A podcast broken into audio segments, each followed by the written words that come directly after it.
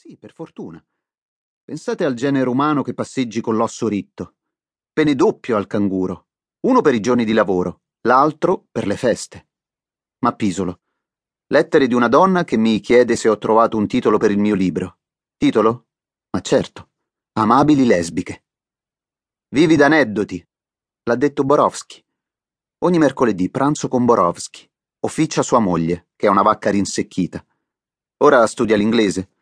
La parola che preferisce è filthy, sozzo. Capite subito che questi Borowski sono una rottura di coglioni. Ma state a sentire. Borowski porta abiti di velluto e suona la fisarmonica. Combinazione irresistibile, specialmente se si considera che Borowski non suona male.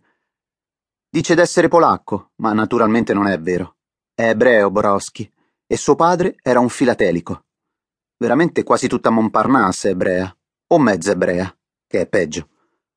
Carl e Pola, e Kronstad, e Boris, e Tania, e Sylvester, e Moldorf, e Lucille, tutti tranne Fillmore. Si è scoperto che è ebreo anche Harry Jordan Oswald. Louis Nichols è ebreo, anche Van Norden e Cherie sono ebrei. Francis Blake è ebreo, o meglio, ebrea. Titus è ebreo, sono travolto da una valanga di ebrei. Scrivo queste cose per il mio amico Carl, suo padre è ebreo. È importante per capire. Fra tutti l'ebrea più bella è Tania. Per amor suo mi farei ebreo anch'io. Perché no? Già parlo come un ebreo. E sono brutto come un ebreo. E poi chi odia gli ebrei più di un ebreo? Ora del crepuscolo. Blu d'India, acqua di vetro, alberi lucenti e liquescenti. A Gioré i binari si tuffano nel tunnel. Il lungo trenino con le fiancate laccate scende rapidamente come vagoni di un ottovolante. Non è Parigi, non è Coney Island.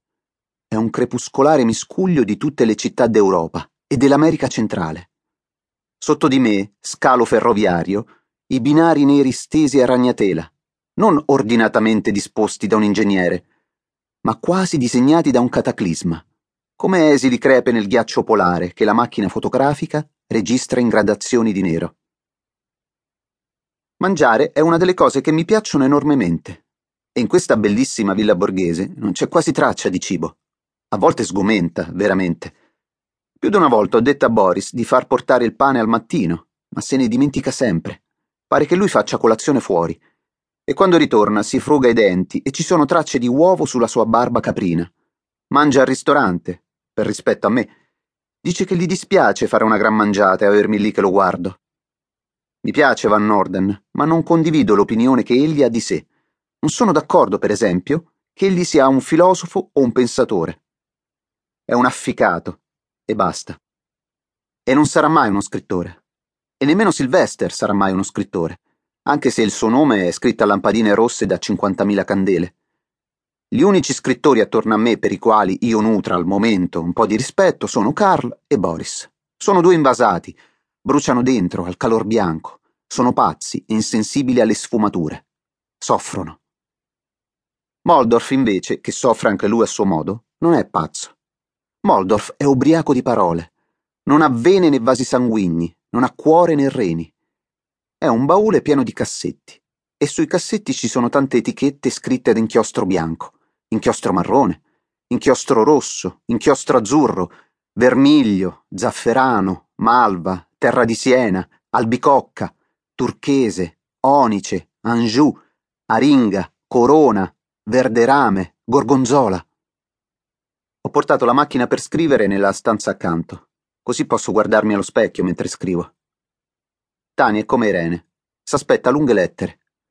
Ma c'è un'altra Tania, una Tania che è come un grosso seme che sparga polline ovunque.